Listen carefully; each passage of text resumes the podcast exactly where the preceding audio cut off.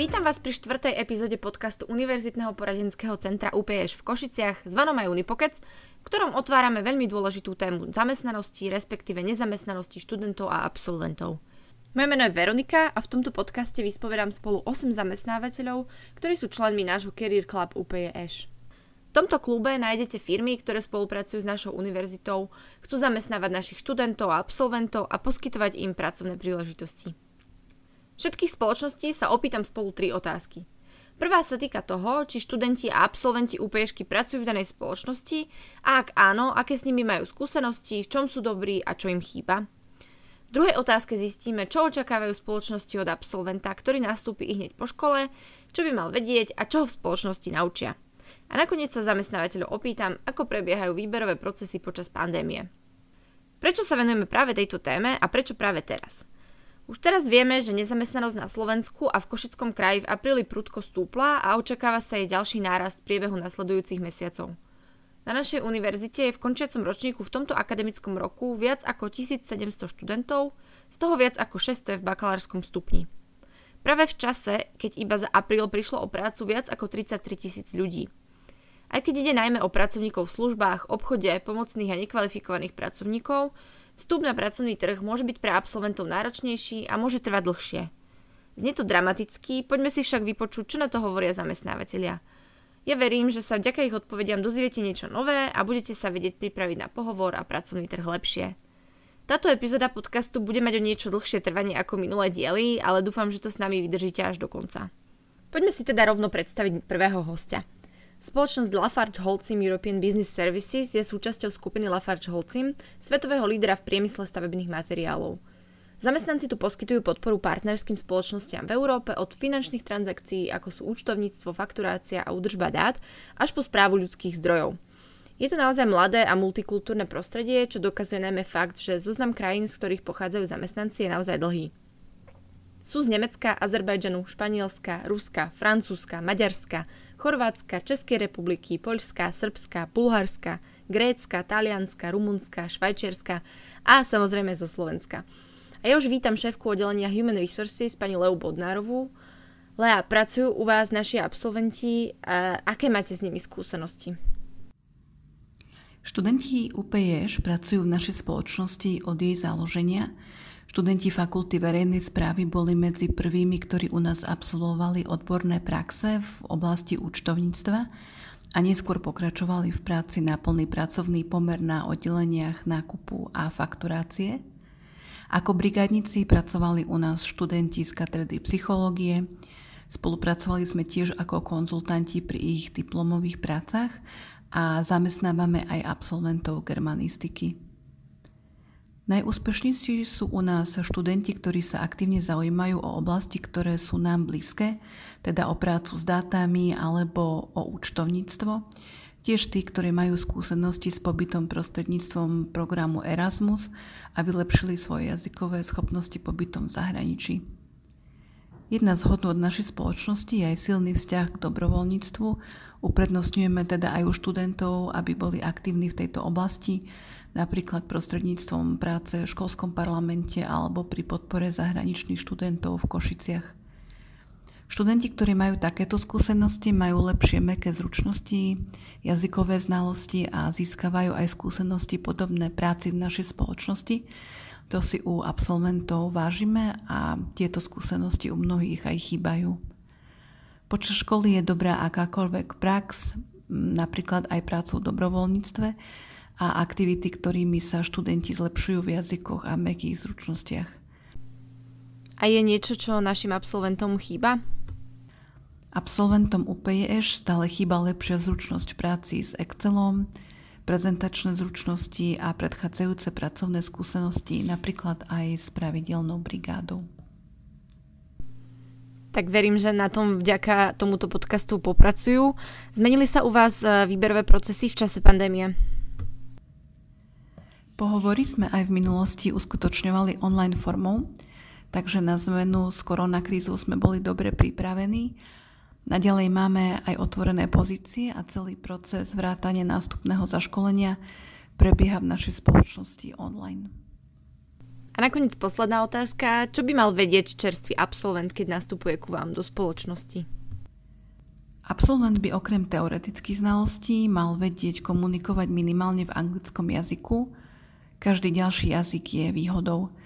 Mal by vedieť pracovať s počítačom, najmä mať základy v Exceli a vedieť sa dostatočne rýchlo učiť novým technológiám, ktoré súčasná doba vyžaduje. Google Drive, Zoom, Hangouts, tieto nástroje sú už bežnou, bežnou súčasťou nášho života. Absolvent by mal určite mať aj predchádzajúcu pracovnú skúsenosť, ktorú nadobudol počas školy, napríklad kombináciou brigády počas leta, výpomoci v rodinnej firme, dobrovoľníctvom, pracovať na školských projektoch, aby prichádzal do spoločnosti už so základnými pracovnými zručnosťami. A potom u nás ho naučíme pracovať s našimi programami, napríklad so SAPom, naučí sa medzinárodným štandardom účtovania, aj štandardom komunikácie, zlepší sa v jazykoch a určite vieme vzdelávať aj v Exceli. Dôležitý u absolventov je správny prístup k práci, teda ochota pracovať na sebe a investovať čas do ďalšieho vzdelávania a do seba rozvoja. Lea, ďakujeme spoločnosti Lafarge Holcim a ja už sa teším na ďalšieho zamestnávateľa. Našim hostom je spoločnosť Philip Morris Slovensko, ktorá je vedúcou medzinárodnou tabakovou spoločnosťou s počtom zamestnancov vyše 80 tisíc, ktorí pochádzajú z každého kúta sveta. Na Slovensku má spoločnosť približne 160 zamestnancov, ktorí pôsobia v Bratislave, ale aj v Košiciach a iných mestách na Slovensku. A ja už vítam v našom podcaste pána Dominika Vačoka, ktorý pôsobí na pozícii People and Culture Talent Acquisition Executive. Uh, máte veľmi zaujímavý názov pozície. Čo je naplňou vašej práce? Áno, možno by som začal tým People and Culture v našej spoločnosti, v spoločnosti Philip Morris Slovakia. Uh, nie sme HR ako Human Resources, ale sme People and Culture, trošku sa týmto líšime. Mojou úlohou je zastrešovať celý výberový proces na celom Slovensku, čo sa týka od úplného výberu zamestnanca na začiatku až po podpísanie kontraktu, taktiež mám na starosti celý onboarding. Uh, to znamená, že trošku taká také prispôsobenie sa tých našich nových zamestnancov, ale aj tých kandidátov a potom taktiež aj uh, trošku z internej komunikácie a tiež aj uh, people engagement. Mm-hmm. Super, znie to veľmi zaujímavo. Prejdime už na konkrétne tri otázky, ktoré majú všetky spoločnosti rovnaké. Pracujú u vás študenti, respektíve absolventi našej univerzity úplne v Košiciach a teda áno, aké s nimi máte skúsenosti, v čom sú dobrí, čo im chýba? Robil som si maličký prieskum, uh, koľko ľudí možno zamestnávame priamo od vás.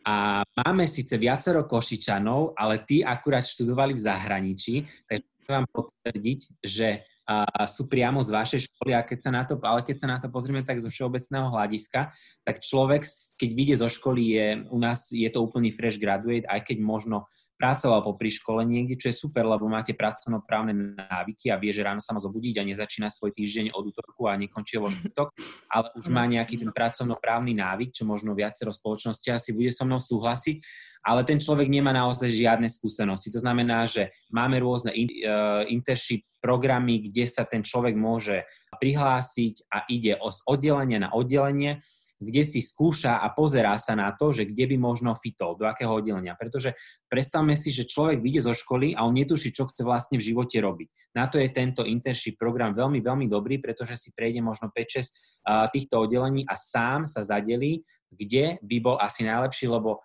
veľa ľudí mi dá zapravdu, že keď je spokojný zamestnanec, je spokojný zamestnávateľ a keď je spokojný zamestnávateľ, je spokojný zamestnanec a tá rovnováha, tá libra je tam veľmi dôležitá. Mm-hmm, čiže si to môžu vlastne vyskúšať na vlastnej koži a pochopiť, čo sa im páči a v čom možno nie sú až takí dobrí. Hlavne tie denné tásky, tie den, denné úkony, úlohy, ktoré vykonávajú na tej pozícii. A keď je voľná pozícia na danom oddelení, tak určite dávame priestor tomu novému človeku, lebo ten nový vietor do spoločnosti je veľmi tiež dôležitý. Mm-hmm. Možno nadviežem pra- priamo na to ďalšou otázkou. A čo očakávate od toho fresh graduate, od e, čerstvého absolventa, ktorý nastúpi do vašej spoločnosti hneď po škole? Viete, viete ho niečo naučiť vy, čo by mal vedieť a podobne? Asi poviem také kliše, čo vám povie každá jedna spoločnosť, ale človek, ktorý chce a z, teda z mojej strany, ktorý chce a hlavne ktorý je pokorný a nevidí sa, že vyšiel som zo školy a už je zo mňa manažér, tak to je ten správny fit k nám. Všetko ho vieme naučiť, vieme mu dať rôzne kurzy, ale to už, to nehovorím nič špeciálne, čo iné spoločnosti nevedia dať. Ale hlavne taká tá pokora, aby sa naozaj vedel učiť a nebol hneď machet prvý deň, že ja som nastúpil a je zo mňa manažer a chcem zarábať 2,5-3,5 tisíc, ale trošku takej tej sebareflexie naozaj je veľmi potrebné a to ostatnému vieme dať skutočne. Pretože taktiež ako vaša vysoká škola veľmi kvalitných ľudí vydáva, tak uh, si myslím, že to školstvo na Slovensku je, aj keď veľa ľudí nadáva, v veľmi dobrom stave oproti iným krajinám. Teraz nezaratávam všetky tie severské krajiny, ale taký priemer, takže uh, to, čo vy nám vydáte z tých vysokých škôl, tak to je materiál, s ktorým sa skutočne dá pracovať. Hm, super, tak to sa tešíme. A keď porovnáme možno soft skills versus hard skills, eh, ktoré preferujete v spoločnosti na úvod? Nedá sa povedať, uh, pretože závisí to od pozície. Iné, keď idete do, do reportingového týmu, kde naozaj ten Excel musíte mať, a ten jeden semester asi na škole nestačí a je to aj na tom človeku, že či ho to vôbec baví. Alebo či idete do nejakého marketingu, kde tá komunikačná a komunikatívne skúsenosti a zručnosti musia byť naozaj silné, lebo tam sa inak človek nepohne. Takže naozaj v tomto, tejto otázke závisí od oddelenia, na ktoré človek nastupuje. Mhm, chápem. Dobre, a posledná otázka. Zmenili sa u vás výberové procesy počas pandémie? E, prebiehajú pohovory nejakou inou formou, alebo na čo sa majú pripraviť naši absolventi? Čo si robím tiež taký prieskum a viem, že niektoré spoločnosti úplne uh, zastavili celý výberový proces, to znamená, že nenaberujú žiadnych nových zamestnancov. Čo sa týka spoločnosti uh, Philip Morris Slovensko, nič sme nezastavili, dokonca sme ešte pridali uh, tie uh, pozície otvárajú sa nám tak, že stále hajrujeme s tým veľkým rozdielom, že všetko robíme online formou, to znamená, že buď cez Zoom alebo Teams, všetky výberové kola, tiež podpisy zmluvy, taktiež máme rôzne školenia a to som možno zodpovedal jednu časť tej vašej otázky, že ako sme na tom s tým výberovým procesom, takže nič sa nezmenilo, okrem toho, že sme to dali do toho online, do takej online sféry a všetky ostatné aktivity, ktoré robíme napríklad on top všetkých tých vecí, napríklad máme rôzne školenia, máme psychológov rozdelených pre mamičky, ktoré sú doma s deťmi alebo pre ľudí, ktorí sú sami doma. To znamená, že máme rôzne varenie, napríklad online varenie uh, sú tam rôzne iné veci, tak uh, ľudia to veľmi oceňujú a sme veľmi radi, že to naozaj uh, prináša pozitívnu spätnú väzbu tak je naozaj vidieť, že sa staráte o tú kultúru spoločnosti. Skvelá správa je, že výberové procesy aj naďalej pokračujú. Ďakujeme spoločnosti Philip Morris Slovensko a presunieme sa teraz do úplne inej sféry pracovného trhu. Potešíme našich medikov a porozprávame si niečo o práci v zdravotníctve. Skupina AGEL je jedným z najúspešnejších poskytovateľov zdravotnej starostlivosti. Na Slovensku prevádzkuje 11 nemocníc, špecializovanú nemocnicu v Bratislave, pracovnú zdravotnú službu a ďalšie spoločnosti, ktoré súvisia s poskytovaním zdravotnej starostlivosti. Ja sa dnes rozprávam so šéfkou oddelenia Human Resources pani Zuzanou Ciprichovou. A Zuzana, ja viem, že ste pre účely tohto podcastu oslovili priamo vašich lekárov, takže odpovede na otázky budú priamo z prvej ruky. Predpokladám, že teda pracujú u vás aj študenti, respektíve absolventi našej univerzity.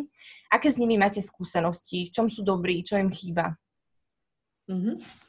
Samozrejme, konzultovala som odpovede nielen z vlastného názoru, ale konzultovala som s našimi lekármi, ako ste správne povedali. Takže zastúpenie absolventov Univerzity Pavla Jozefa Šafárika v našich zdravotníckých zariadeniach, ktoré sú situované, ako ste povedali, je 11 od západu až po východ Slovenska, je naozaj rôzne.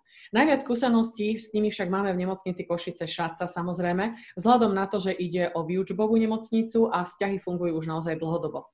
O niečo menej je ich v ostatných našich zdravotníckých zariadeniach, ale určite sa nájdú úplne všade. V každom prípade patria medzi tých, čo vedia veľmi zaujať, ako napríklad, chcem povedať príklad, Karla Skiavána, Taliana, absolventa Lekárskej fakulty Univerzity Pavla Josefa Šafárika, ktorý pracuje v nemocnici Levoča pod vedením pána primára a zároveň riaditeľa nemocnice, doktora Martina Hlubeka na oddelení anesteziológie a intenzívnej medicíny. Je to naozaj veľmi milý mladý lekár, e, typicky taliansky temperamentný a má skvelý zmysel pre humor. Tým, že slovenčina nie je jeho rodný jazyk, má problémy s gramatikou, pravopisom aj štilistikou, čo je zase prirodzené, ale kolegovia mu veľmi v tejto oblasti pomáhajú. Je veľmi pracovitý a ústretový a tou praxou získava aj zručnosti pre svoju prácu na tomto oddelení. Tak ako povedal Martin Hlubek, eh, prijal by som do práce ešte 5 takýchto a doprial by som to každému primárovi. Martin Hlubek mi dokonca prezradil, že poslal ďakovný list jeho otcovi do Talianska, ktorý bol vraj mimoriadne dojatý za takéto vyjadrenie vďaky wow. od šéfa. Takže ako tak... som spomínala, naj, najbohatšie skúsenosti máme s absolventami Lekárskej fakulty Univerzity Pavla Jozefa Šafárika práve v nemocnici Košice Šaca. A tu by som si dovolila citovať pána doktora Maroša Vargu, vedúceho lekára Šport Artrocentra a zároveň námestníka LPS pre ambulancie. Hovorí, možno hodnotiť ich pôsobenie za, môžeme hodnotiť ich pôsobenie za pozitívne a prínosné. K dobrým vlastnostiam podľa Maroša Vargu, absolventov Lekárskej fakulty Univerzity Pavla Jozefa Šafárika, určite patrí nadšenie na štarte kariéry, pozitívny prístup ku kolegom a ochota pomáhať. Čo im chýba podľa doktora Vargu? No, aby sme boli spravodliví, tak na túto oblasť sa musíme pozrieť komplexne. Je potrebné si uvedomiť, že to, čo vnímame ako nedostatok či nepripravenosť absolventov, je skôr nefunkčne nastavený systém pregraduálneho vzdelávania ktoré len veľmi okrajovo vníma realitu klinickej praxe. Mladí lekári u nás majú častokrát úplne inú predstavu o práci na oddelení, klinikách a mnohokrát majú akýsi zidealizovaný pohľad na prácu lekára. Nepoznajú dostatočne reálnu prácu na oddeleniach či klinikách. No a potom po pol roku prichádza samozrejme vytriezvenie, veľakrát aj sklamanie, že to tak nie je, ako si predstavovali. Chápem, čiže možno by mali medici viac aj rozmýšľať, respektíve skôr rozmýšľať o zameraní svojho, svojej práce budúcej. Už niekedy v štvrtom ročníku bolo, by bolo ideálne vedieť, že čo, čo chcú no robiť, bolo, respektíve ja poviem, mm, si aspoň vyskúšať to. Presne. No ja vám poviem ale za seba skúsenosť, že veľakrát, keď rozprávam aj s, už s absolventami, šiestakmi, skutočne behom krátkej debaty vedia úplne zmeniť rozhodnutie ohľadne špecializácie, čo je pre mňa úplne prekvapujúce. Ako niekto chcel byť, ja neviem, ortopéd a je ochotný po nejakej 20-minútovej debate povedať, že dobre, tak ja budem internista. Čiže ja si myslím, že nemajú tom úplne jasno a skôr ich unáša taká nejaká náhoda. Ako mi nedávno povedala jedna absolventka, ja hovorím, a prečo ste sa teda rozhodli pre anesteziológiu a intenzívnu medicínu? Nechcete vyskúšať aj niečo iné? Ona, no, vytiahla som si túto otázku na záverečných skúškach a veľmi dobre som odpovedala, tak to ma naštartovalo. Tak neviem, či toto je dostatočná motivácia. A ako naši lekári hovoria, že tí, ktorí si vyberajú chirurgické odbory, sa musia naozaj pripraviť na to, že budú väčšinou pracovať s uspatým pacientom, s ktorým nebudú komunikovať a že je to úplne iná práca ako nejaká interná, kde ide naozaj najmä o sledovanie symptómov a liečenie tou konzervatívnou liečbou. Takže naozaj ten motív musí byť, a ďalšia vec pri tej ortopédii a chirurgii sa predpokladá aj taká určitá, taká tá zručnosť, taká tá remeselnická zručnosť. Mm-hmm. Ten človek musí mať aj zmysel preto, aby tú prácu vykonal dôsledne a dokonale. Takže toto všetko by mal na sebe spozorovať počas šiestich rokov ten, ten medic a zistiť a naozaj seriózne sa rozhodnúť. Pretože ako potom neskôr budem citovať aj Martina Hlúbka povedal, je to najväčšia tragédia, keď si lekár vyberie zlý odbor a trpí nielen ona, ale aj všetci ostatní. Nielen kolegovia, ale aj pacienti. Mm-hmm. ten, ten výber špecializácie je nesmierne dôležitý aj z môjho pohľadu. Čiže taká nejaká seba spoznávanie by sme vedeli aj my s nimi v rámci kariérového poradenstva, možno viac pracovať na tom, aby, aby lepšie sa vedeli uplatniť. Dobre, super, tak premostím rovno na ďalšiu otázku a to je, mhm. čo očakávate od našich absolventov čerstvých, ktorí nastúpia do vašej spoločnosti i hneď po škole? Máme na to taký názor v mnohých veciach s lekármi, s ktorými som o tom komunikovala spoločný a zhodli sme sa, ale predsa sú tam určité diferencie, takže aby dostali posluchači komplexný názor na vec a aby, si, aby to vedeli aj využiť do praxe, tak si dovolím zase povedať za nás všetkých. Takže za mňa, ja teda ako bývalý pedagóg, ktorý som učila na strednej škole, je vlastne taký, že ja hovorím, že proaktivita je cesta k úspechu. Čiže nečakať na nejaké, prídem do práce, pokyny, inštrukcie, čo mám robiť, stáť niekde v kúte, ale naopak prichádzať s iniciatívou a nápadmi. To máme veľmi radi všetci. Druhá taká vec, ktorú by som chcela odporúčiť, že nie, že som skončil školu a týmto končí, ale vzdelávanie a ten sebarozvoj ja pokladám za never ending story, čiže nikdy nekončiaci príbeh a učiť sa od skúsených, pýtať sa, zaujímať sa, objavovať, veľa čítať, veľa študovať, vnímať tie paralely medzi tým, čo sa deje a byť ten dobrý pozorovateľ, to je to, čo by som odporúčala na začiatok. A ďalšia taká vec je, že čo som vlastne študoval a prečo som sa rozhodol pre ten odbor. Chcem byť lekár a čo to znamená. Čiže na prvom mieste mať naozaj toho pacienta, ktorý naozaj prichádza s dôverou k nám a verí, že mu prinavrátime zdravie. Preto vnímam ako mimoriadne dôležité venovať pozornosť pacientovi na lôžku, komunikovať s ním pozorne, empaticky, nebrať ho len ako chore telo, ale naozaj komplexne holisticky. Spríjemniť mu ten pobyt v nemocnici aj psychickou podporou, pretože všetci veľmi dobre vieme, že psychosomatika a vplyv psychiky vôbec na telo je nepopierateľný. A teda vnímať to ochorenie aj v kontexte celého jeho života. Aké udalosti vstúpili pred ochorením do jeho života? Kto môže byť ten support, tá podpora pre neho, aby tú chorobu zvládol? Ďalej odporúčam e, absolventovi, aby hlavne na štarte bol odhodlaný vložiť maximálnu energiu. Z tej energie, ktorú vloží na začiatku, bude potom žiť dlhé roky. Čiže na vstupe my zapúšťame silné korene a to je základ budúceho úspechu, lebo tie búrky prídu. Ale ak zapustíme silné korene na začiatku, tak tie búrky s nami jednoducho nevykývajú. E, takže nasadenie, ja hovorím, že prvých 100 dní je v práci veľmi dôležitých. No a ďalej pokladám za veľmi dôležité vzťahy. Nikto nie sme pešiak a všetci môžeme byť akokoľvek šikovní, múdri a inteligentní, ale ak sa budeme opájať iba svojim egom a nespojíme sa s ľuďmi a s týmom, tak nemôžeme nič dokázať významné. Takže ja vždy hovorím aj skupinám, keď školím, že tímové IQ je vyššie ako IQ najmudrejšieho člena týmu. Takže to, čo dokážeme s ľuďmi, v komunikácii s ľuďmi, je to, čo nikdy nepresiahneme sami. Takže venovať naozaj odporúčam absolventom od začiatku pozornosť budovaniu vzťahov. E, každý jeden človek môže byť pre nás podnetný, či je to sestrička, či je to kolega lekár, ale môže byť inšpiratívna aj upratovačka. No a čo hovoria naši skúsení kolegovia lekári, ktorí naozaj nečakajú, už na základe svojich skúseností, že keď nastúpi absolvent, že by bol nejak odborne pripravený. Ale to, čo by mohol každý a čo má každý vo svojej moci, je zmobilizovať svoju ľudskú stránku a hodnoty, ako je slušnosť, etika, rešpekt, e, zodpovednosť, dochvíľnosť. Čiže ďalej je dôležité to, čo som už spomínala a s čím sa zhodujeme s doktorom Hlubekom, vybrať si teda správne ten odbor, ktorý ma bude sprevádzať celým životom Čiže mladý lekár, ktorý sa nezladí s tým odborom, naozaj trapí nielen seba, ale aj ostatných.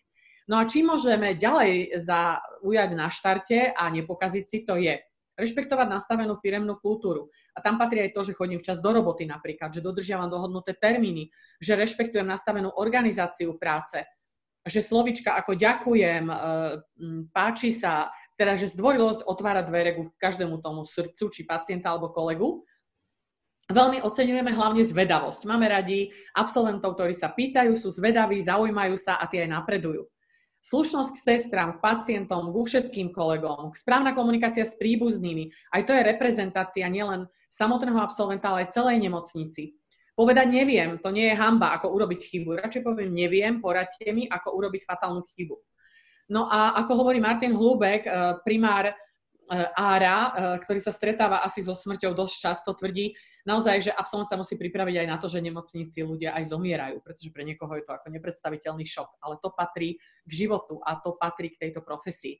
A teda, ako hovoria naši kolegovia, všetko ostatné ich naučíme, pokiaľ človek bude chcieť.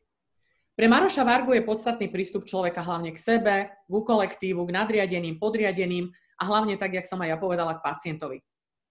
Druhým dôležitým znakom kvality absolventa je pokora a rešpekt pred tým, čo ma čaká, že to bude dlhá a namáhavá cesta. A tretím dôležitým znakom pre Maroša Vargu je, keď mladý lekár sa chce vzdelávať a je ochotný obetovať pre to vzdelanie aj dostatok času. Maroš spomína, že v poslednej dobe sa stretáva bohužiaľ s absolventami, ktorí už o tretej majú naplánované iné aktivity, pozerajú už pred koncom pracovnej doby na hodinky a utekajú niekde za svojimi inými záľubami. Ale ako on povedal, že im odpoviem iba toľko že v operačnom odbore všetko, čo som sa naučil, som sa naučil po nociach, neskoro večer a po víkendoch. Takže obeta urobiť pre svoje vzdelávanie a pokrok čo najviac len môžem, to určuje, ako rýchlo sa lekár dostane vyššie na rebríčku odbornosti. Dúfame, že o tej tretej utekajú domov študovať hlavne, eh, aby, aby sa dozdelali. Ďakujem za krásne myšlenky jednak vaše aj vašich kolegov. A môžeme prejsť k poslednej otázke, teda ako sa zmenili u vás výberové procesy počas pandémie? Je to nejak inak, viac, menej, online? Toto, áno, toto je čiste moja parketa, takže tu poviem sama za seba.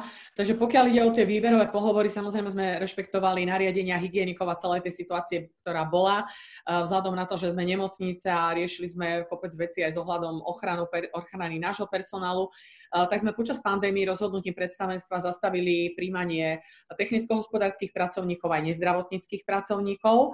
Samozrejme, že bolo aj nariadenie ministerstva zdravotníctva, ktoré hovorilo o tom, že nariaduje pracovnú povinnosť zdravotníkom a vlastne to, to znamenalo, že nikto nemá opustiť svoju akoby kmeňovú nemocnicu, takže ja som vedela, že nie je ani nejaký priestor ani na nábor lekárov a sestier, hoci mm-hmm. Samozrejme, keďže ich potrebujeme a máme ich nedostatok, tak s nimi som neustále bola v kontakte, hlavne telefonicky a mailom. No a momentálne sa to už krásne teda rozbehlo. Vo všetkých zdravotníckých zariadeniach prebiehajú výberové pohovory s absolventami. Ja osobne teda riešim a zastrešujem pozície hlavne primárov a atestovaných, ale aj neatestovaných lekárov. Takže tiež už sme si našli nejaké najprv záhrady a kaviarničky. Dokonca v čase, keď ešte nebolo uvoľnenie, až v tomto štádiu ma jedna pani doktorka kardiologička pozvala k sebe domov, čo bolo veľmi príjemné, že výberový pohovor priamo doma, takže mala som aj takýto príjemný zážitok, čo nás veľmi zblížilo. No a tento rok teda naozaj evidujeme aj nejaký zvýšený záujem uh, absolventov, poviem zo všetkých lekárskych fakult, je to teraz aktuálne niečo cez 150 záujemcov, čo teda keď porovnám s minulým rokom, je to oveľa viacej. S niektorými sme sa už aj dohodli. Na spolupráci, podpísali sme už akoby nejakú predbežnú zmluvu, je ich okolo 30 ale počítame s tým, že tie posledné skúšky prebehnú začiatkom júna, ako mám termíny a čo mi hlásia medici 9. 10. jún, takže ja predpokladám, že mnohí aj na základe skúsenosti prídu so sivičkami až vtedy, keď už ten titul MUDR budú držať v ruke. Mhm. Takže prebiehajú aj v šáci, ešte napríklad na tento týždeň je naplánovaných 25 výberových e, pohovorov, šaci sme umiestnili konkrétne 11 absolventom, tam je naozaj väčšina práve z Univerzity Pavla Jozefa Šafárika, tam sú naozaj nadštandardné vzťahy. No a čo by som ja teda odporúčila uh, absolventom, keď posielajú vlastne tie podklady na to, čo je tá vstupenka na to, aby sa vlastne dostali na pohovorie, mať dobre a profesionálne pripravený životopis, motivačný list a žiadosť o prijatie do zamestnania. Ďakujeme pani Ciprichová za naozaj komplexné informácie a teraz už presunieme do sveta IT. Spoločnosť FPT Slovakia zastupuje pani Andrea Kalafusová, ktorá pôsobí ako komunikačný špecialista. Táto spoločnosť pôsobí v Košiciach už 14 rokov a poskytuje služby so zameraním na oblasť informačných technológií, napríklad Smart Home, e-mobilita alebo SAP. Andrea, pracujú u vás študenti a absolventi našej univerzity. Uh, aké s nimi máte skúsenosti? Áno, samozrejme, e, vaši študenti u nás pracujú, teda aj absolventi a niektorí aj študenti a oceňujeme ich e, pracovné skúsenosti nadobudnuté hlavne počas toho štúdia, čiže to často pri pohovoroch berieme do úvahy, či e, dotyčný absolvent e, pracoval popri škole. A samozrejme nie vždy nutne musia súvisieť s vyšudovaným odborom, ale samozrejme vítané sú tiež aj skúsenosti v odbore, ktorý potrebujeme a ktorý študujú. Mm, ďalej nás zaujíma, čo očakávate od absolventa a absolventky, ktoré, ktorá, ktorý ku vám do spoločnosti nastúpi hneď po škole. Čo by mali vedieť absolventi čerství a čo ich viete naučiť? Takže uh, veľmi často u nás máme aj také uh, ako keby akadémie. To znamená, že sme schopní do, alebo ochotní do absolventa uh, investovať dosť veľa času a naučiť ho danú technológiu, ako sa hovorí, from the scratch. Čiže od začiatku. Dosť často je to je nutná znalosť, alebo sam, samozrejme je znalosť e, aspoň jedného jazyka, ideálne, cudzieho jazyka, ideálne angličtina. Ešte ideálnejšie, alebo je prípad, keby, keď je tam aj nemčina, mm-hmm. nemecký jazyk, pretože náš máme veľkého zákazníka v Nemecku ale samozrejme aj v tomto vieme pomôcť a poskytujeme vlastne kurzy, kurzy jazyka. A očakávame od, od vašich absolventov a minimálne také nejaké analytické myslenie, ktoré oni majú.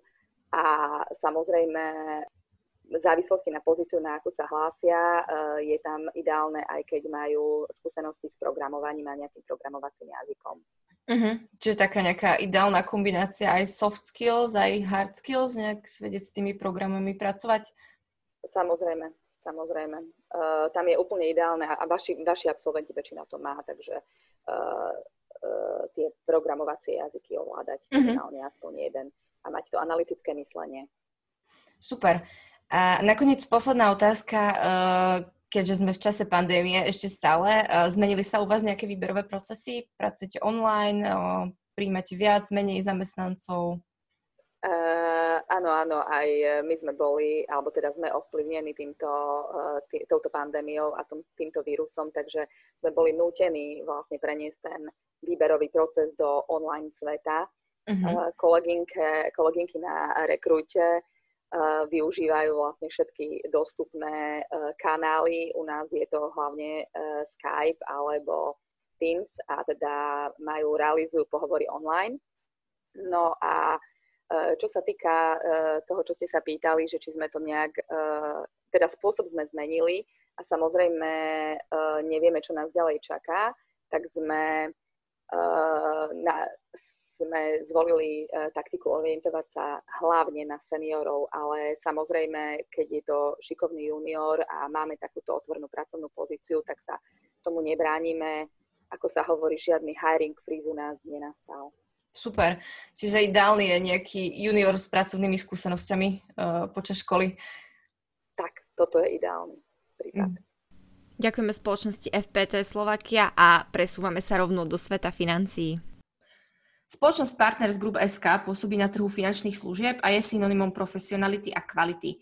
Je to spoločnosť, ktorá pozorne sleduje trendy a prináša na trh nové revolučné produkty, najmä v oblasti finančného plánovania.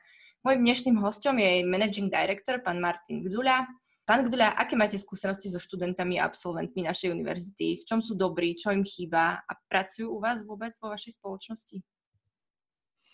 Dobrý deň, prajem. Áno, pracujú. Z hodov okolností práve dnes jeden z nich viedol eh, online odborný seminár pre 112 ľudí a wow. vyštudoval fakultu verejnej správy takže máte s nimi skúsenosti a viete teda povedať, že v čom, v čom sú dobrí, v čom sú šikovní, v čom by sa mohli zlepšiť. Čo sa týka skúseností všeobecne so študentami, máme výborné skúsenosti, pretože intenzívne s nimi spolupracujeme. Dokonca sme aj tým známi, že máme veľmi nízky priemerný vek na manažerských pozíciách celkovo v mhm. spoločnosti, mm-hmm. takže sme týmto veľmi mladá firma.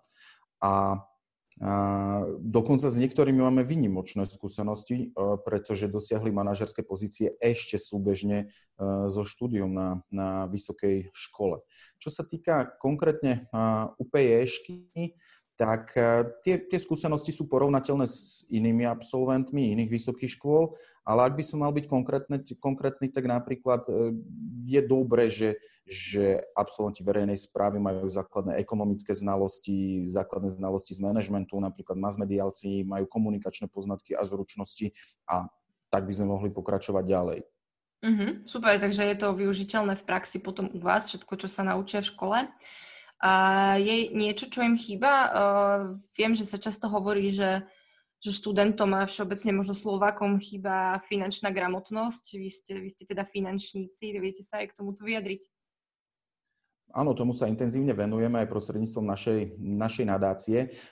Situácia, čo sa týka finančnej gramotnosti na Slovensku všeobecne je problematická, problémová, pretože finančná gramotnosť je to, čo by sme mali ovládať na 100% a priemerné čísla a štatistiky celkovo u nás sú, že finančná gramotnosť sa nachádza na úrovni 60%.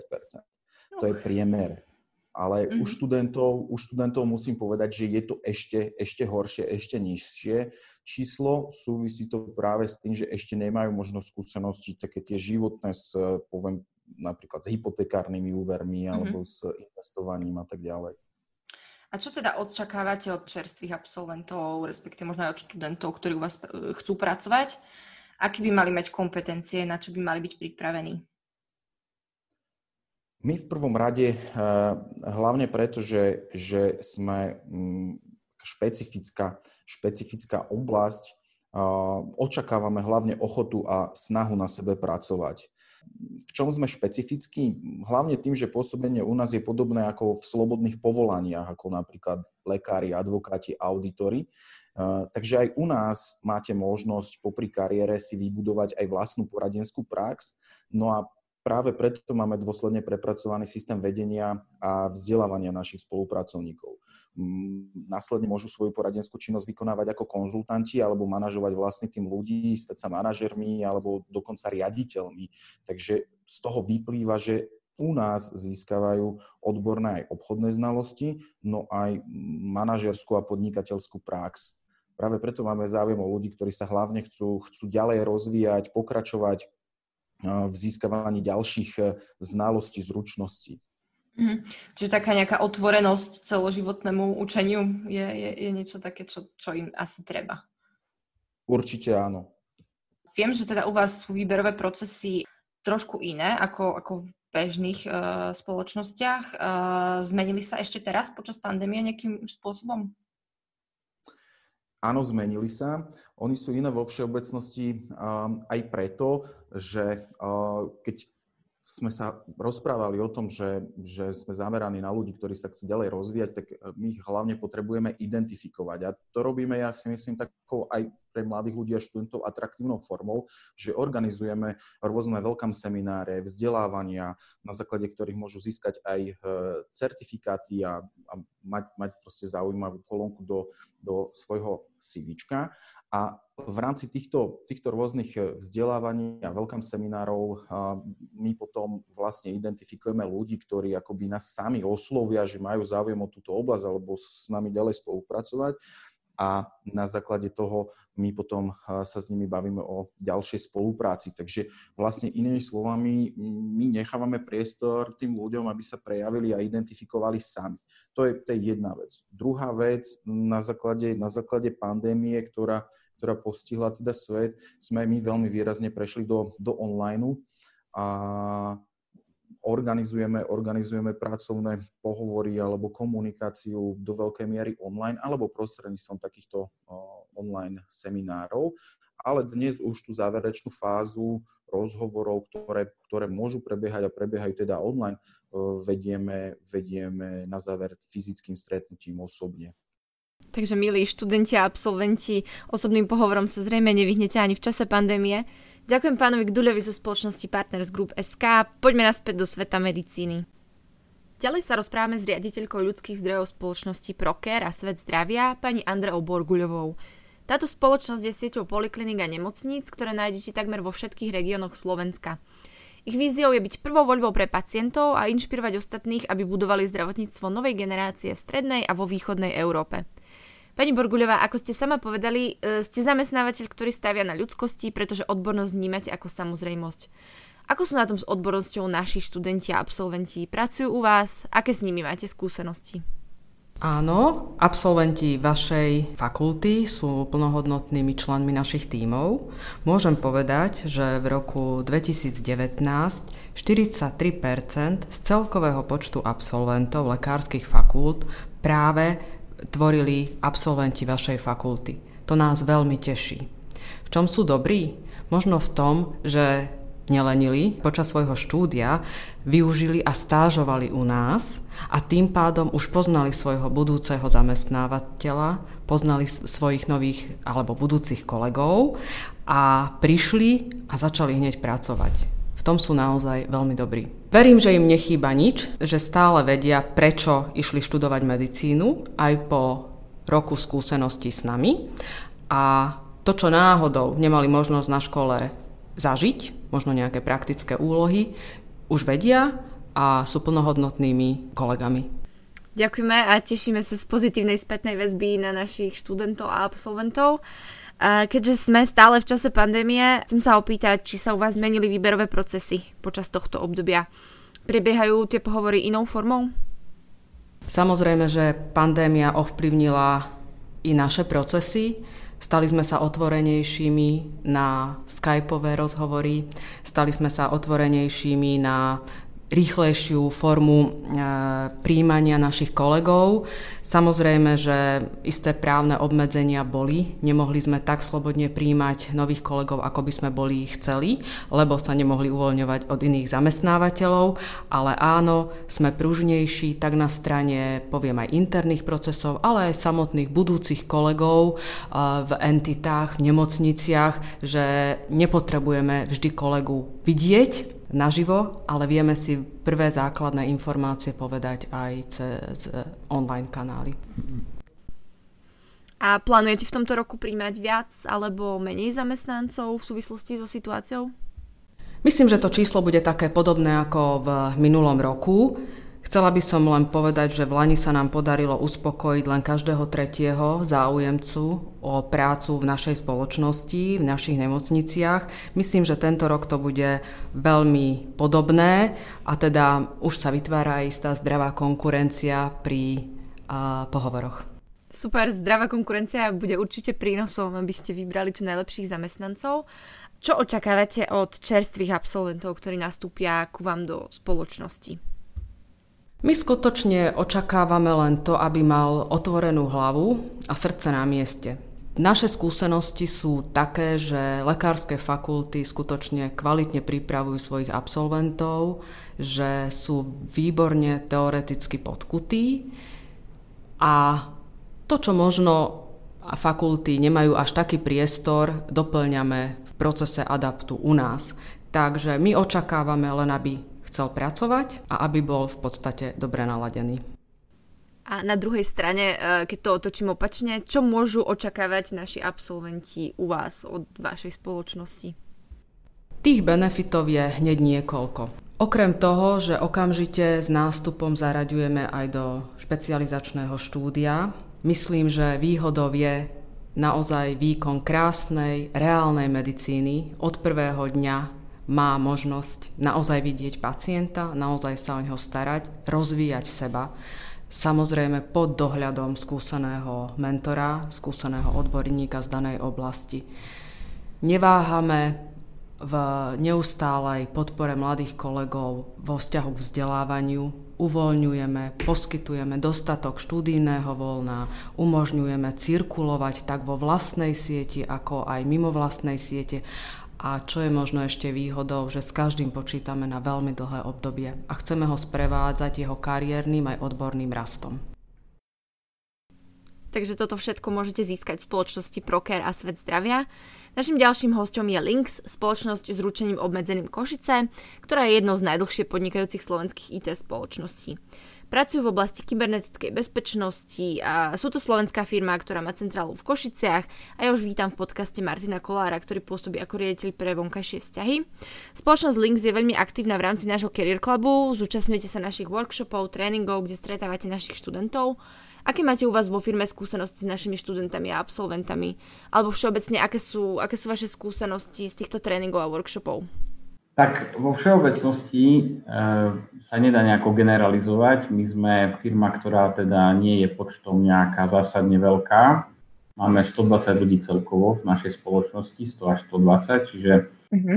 aj tie naše nábory sú skôr zamerané na výber, než na nábor. Čiže e, hodnotíme vždy jednotlivca a v prípade jednotlivcov je to také, že mali sme rôzne skúsenosti, takže nehodlám nejako robiť generálne závery. Môžem povedať, že niektorí e, študenti úplne ešte stále u nás aj pôsobia. Uh-huh. A vieš možno popísať uh, tie rôzne skúsenosti v zmysle, že uh, čom sú dobrí a v čom by sa, v čom by sa mohli zlepšiť študenti, aby boli uplatniteľnejší na trhu práce?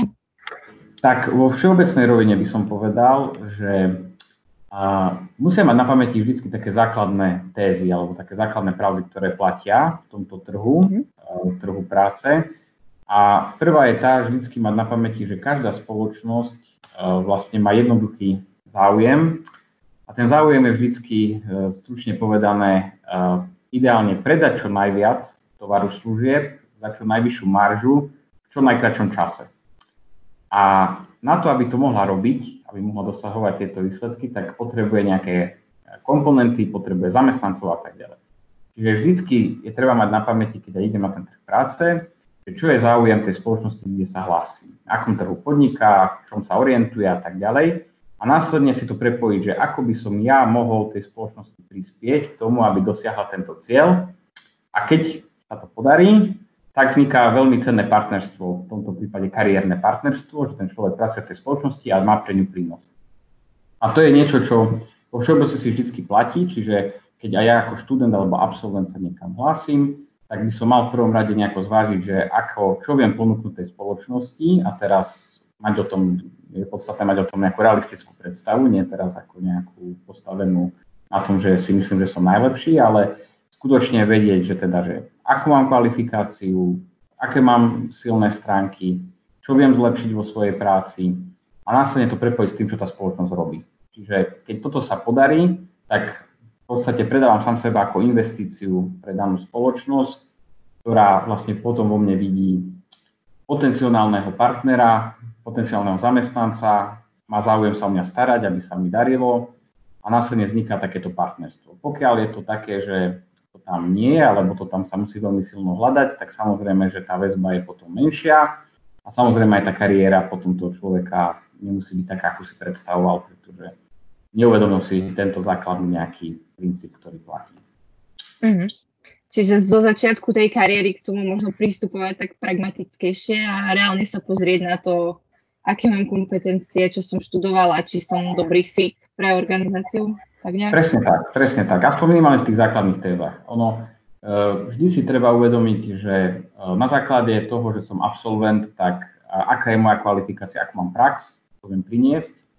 Ak e, mám slabú prax alebo žiadnu prax v danom obore, a moje vzdelanie je také, aké je, tak samozrejme moje požiadavky alebo moje očakávania musia byť postavené primerane tomu. Čiže musím to postaviť na tej úrovni, že teda dobre v tejto chvíli možno ešte nie som najprínosnejší člen pre tú spoločnosť, alebo neviem prinášať toľko, ale musím sa predať do tej spoločnosti niečím Čiže musím sa predať tej spoločnosti buď tým, že mám e, lepší prístup ako ostatní, alebo že sa viem lepšie samovzdelávať ako ostatní, alebo neviem čo, hej, to už je na úrovni toho, čo si nájde ten človek, ktorý bude prezentovať sám seba na tom pohovore, ale v princípe musí mať toto na pamäti, pretože na konci dňa musí pamätať na to, že tá druhá strana to na pamäti bude mať. Hej. Čiže keď on to nebude mať na pamäti, alebo ona, tak to neznamená, že tá druhá strana zabudne, že čo vlastne hľadá.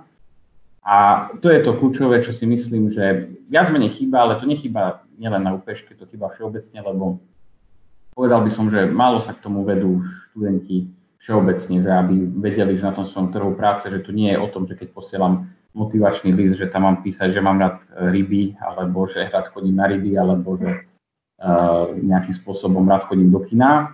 Ale mal by som skôr motivovať toho zamestnávateľa, aby mal pocit, že tak keď tohto človeka si pozrieme, tak nám môže priniesť nejakú pridanú hodnotu. Asi mm-hmm. takto by som povedal. A to je problém taký širší, to je iba problém mm-hmm. vysokých škôl mne už, mne už to znie ako také kliše, že vždycky to umíjame všade, že personalizovať ten životopis, motivačný list, ale zrejme stále teda chodia životopisy, ktoré, e, ktoré sú veľmi všeobecné, aj motivačné listy. Čo vy ako spoločnosť, alebo uh, možno ty konkrétne, keď na, vyberáte nových zamestnancov, čo by ste očakávali od čerstvých absolventov? Že nejaký prístup, uh, vedomosti nejaké konkrétne, alebo zručnosti, kompetencie? Hm, tak prvý kontakt, e, vlastne, ktorý máme s každým, keď sa k nám hlasí, je, že nám pošle ten životopis, motivačný list. To je taký akože základ. Tam už vlastne je prvá deliaca čiara, že či toho človeka nejakým spôsobom chceme vidieť, chceme to posunúť ďalej, aby sme sa na neho pozreli osobne, alebo nie. A už tam vlastne dosť veľa absolventov, alebo povedal by som tých žiadateľov zlyháva, pretože uh, to je taký prvý krok, ale stále nepríliš dobre zvládnutý. E, povedal by som, že životopisov by som až tak nevidel chybu. Životopisy väčšinou už mhm. sú z hľadiska informačnej hodnoty e, jedno, jednotvárne, ale povedal by som, že tam není nejaký problém, že by vyslovene zle chodili životopisy. Problém je v tom, že keď sa rozhodnú pridať ten motivačný list, alebo keď píšu do toho mailu, teda, že prečo by sme sa na nich mali pozrieť, tak tam nastáva akože ten prvý problém, že ako keby tam chýba tá práca v štýle toho z ich strany si nejakým spôsobom povedzme naštudovať niečo o tej spoločnosti a teraz nehovorím o nás, ale povedzme o všeobecnosti, že keď sa niekde hlasím, tak by som mal vedieť, že kam sa hlasím a následne to prepojiť s tým, že prečo by som mal byť ja vhodný kandidát. To, by, to, by, to je to kľúčové, ktoré by tam malo byť, že prečo vôbec sa so mnou máte baviť. Hej, asi tak by som to povedal. Uh-huh. A keď následne toto sa nejakým spôsobom, aspoň keď tam je tá snaha, už to, keď tam je snaha, tak e, je vidieť, že ten adept je taký, že sa na neho potenciálne pozrieme. Keď tam väčšinou není vidieť snaha a vidíme, že to je vlastne poslané 100 ďalším firmám, že to je nejaká všeobecná formula, tak ani náš záujem nejako špeciálne skúmať toho adepta není nejaký vysoký. To, to je samozrejme jasné, my to individuálne samozrejme vždy nejako urobíme, ale ak chce zvyšiť svoje šance, tak samozrejme už na začiatku v prvom kroku by mal robiť tieto kroky. Čo sa bohužiaľ nedieje. A je to o to prekvapivejšie, že väčšinou, keď ľudia si hľadajú prácu, tak ako keby nemajú nič iné na práci, iba nájsť si prácu. Hej? Čiže mali by, mali by vidieť, že teda sa tomu venujú a že nejakým spôsobom si dali tú prácu, pozrieť sa na tú spoločnosť, pozrieť sa na to, že či je vôbec pre ňu potenciálne vhodný a následne nejakým spôsobom, keď aj zistí, že nie, tak proste aspoň popísať, že tak viem, som si vedomý, že nie som úplne to, čo hľadáte, ale zase mám takéto prednosti, ktoré si myslím, že keď otestujete, tak, e, tak by to stalo za to. Nehovoriac potom o nárokoch, že logicky, keď sa niekto hlási a aj sám si je vedomý, že úplne na to miesto nemá, tak tie jeho nároky, či už platové alebo kariérne, by mali byť z začiatku tomu prispôsobené. Čiže opäť e, pragmatický realistický prístup, e, to je základ u každého, nielen u čerstvých absolventov. Áno, tak. áno. U čerstvých absolventov je ten problém, že samozrejme, ako vieš, oni už e, v podstate školu skončili, takže si prácu nájsť musia. Hej, čiže tam je to také, že ako keby niektorí sa preberú, že skončil som školu a nemám prácu a teraz začínam všade posielať. A, a u tých, ktorí tomu pristupujú, by som povedal, zodpovednejšie študentov, je vidieť, že sa k tejto otázke, touto otázkou zaberajú už skôr, čiže v podstate už počas školy sa snažia nejakým spôsobom praxovať, brigadovať a následne potom samozrejme aj ten životopis vyzerá lepšie. A veľakrát platí aj pravidlo, ktoré platí aj u nás, že keď máme proste tých študentov e, počas ich štúdia u nás, tak už ich dostatočne dobre poznáme a keď teda chcú nejak pokračovať u nás aj potom po skončení školy, tak tá cesta je samozrejme ľahšia, pretože nepotrebujeme nejakým spôsobom toho kandidáta skúmať, ale už ho poznáme. Čiže keď máme, vidíme tam nejaký priestor, tak o mnoho jednoduchšie sa potom do toho priestoru vieme, vieme vojsť. Takže môžeme pre istotu ešte raz zdôrazniť, že prax počas školy má pre študentov veľký význam. Teraz sa už presunieme na posledný rozhovor tohto podcastu. Spoločnosť Jim Beam vznikla v roku 2013 a patrí k najrýchlejšie rastúcim e-commerce platformám v strednej a východnej Európe. Zaoberá sa vývojom, predajom a distribúciou výživových doplnkov, funkčných potravín a vybavením pre aktívny životný štýl do 13 krajín. V roku 2019 dosiahla obrad 24 miliónov eur, pričom vlastné značky tvoria 60% tržieb z celkovej hodnoty predaja produktov. Spoločnosť Jim Beam v súčasnosti zamestnáva viac ako 150 zamestnancov a zo svojho logistického a prevádzkového centra v Košiciach vyexpeduje viac ako 4000 balíkov. Vďaka technologicky vyspelej e-commerce platforme s prepracovaným zákazníckým servisom dokáže na trh prinášať produktové inovácie vo veľmi krátkom čase. Mojím hostom je Michaela Uhrinová, ktorá pôsobí na pozícii CEO Associate. Zaujímavosťou je, že na túto zodpovednú pozíciu sa Michaela vypracovala z pozície čerstvej absolventky, pracovať začala už deň po štátniciach, takže nám bude vedieť podať informácie aj z tohto pohľadu. Michaela, aké máte v spoločnosti skúsenosti s našimi študentmi a absolventmi? Sú v niečom špecificky? Áno, máme viacero absolventov UPŠ, sú na rôznych oddeleniach, tak sa to veľmi ťažko takto generalizuje. Mm, nepostrehla som zásadné špecifikum absolventov UPŠ oproti iným univerzitám. Možno jediné špecifikum je, že ostatné univerzity sa zvyknú koncentrovať na jednom oddelení, zatiaľ čo UPŠ máme na všetkých oddeleniach, ako je IT oddelenie, HR, marketing, sales, um, financie alebo obchodné oddelenie. Super, takže sú možno všestranejší. A čo sa týka výberových procesov počas pandémie, nastali u vás nejaké zmeny? Od vzniku firmy sme rastli v trojciferných číslach, čiže viac ako 100%, ale postupne sa to spomaľovalo. V roku 2018 to bolo už len okolo 50% a teraz sme späť v trojciferných číslach rastu koncom minulého roka sa to začalo zase akcelerovať. Je to vlastne enormný rast oproti zvyšku trhu. Naša firemná kultúra je veľmi rastovo orientovaná, čiže nábor beží neustále. S obav vlastne pred spomalením ekonomiky sme spomalili aj e, nábor white collar pozícií a naberáme hlavne ľudí do logistiky. Zatiaľ sme tento rok prijali približne 50 ľudí. Tak to sú dobré správy. Na záver posledná otázka. Čo očakávate od absolventa a absolventky, ktorí k vám nastúpia hneď po škole? Absolventov, ktorých vyberáme k nám do týmu, vyberáme aj na základe ich extra miles pri škole. To znamená, že nás zaujme najmä absolvent alebo absolventka, ktorá sa venovala pri škole niečomu inému. Myslím tým rôzne organizácie alebo kurzy, certifikáty, súťaže a podobne. Daný absolvent, respektíve absolventka, nemusí mať až toľko pracovných skúseností, ako chuť pracovať na sebe a učiť sa. Ak fitne s našou firemnou kultúrou, ktorá pozostáva z niekoľkých firemných hodnôt, tak e, vlastne ostatné potrebné veci sa naučí rýchlo. Ďakujem Michala Uhrinovej a spoločnosti Jim Beam za uzavretie tohto podcastu. Poďme si na záver ešte zhrnúť tie najpodstatnejšie informácie a odpovede na tri položené otázky. Skvelou správou je, že so študentmi a absolventmi UPŠky majú zamestnávateľia veľmi dobré skúsenosti. Od čerstvých absolventov očakávajú, aby vedeli, čo chcú robiť, aby mali na začiatku svojho pracovného života hlavne pokoru, nesprávali sa ako majstri sveta a vedeli reálne ohodnotiť svoje kompetencie.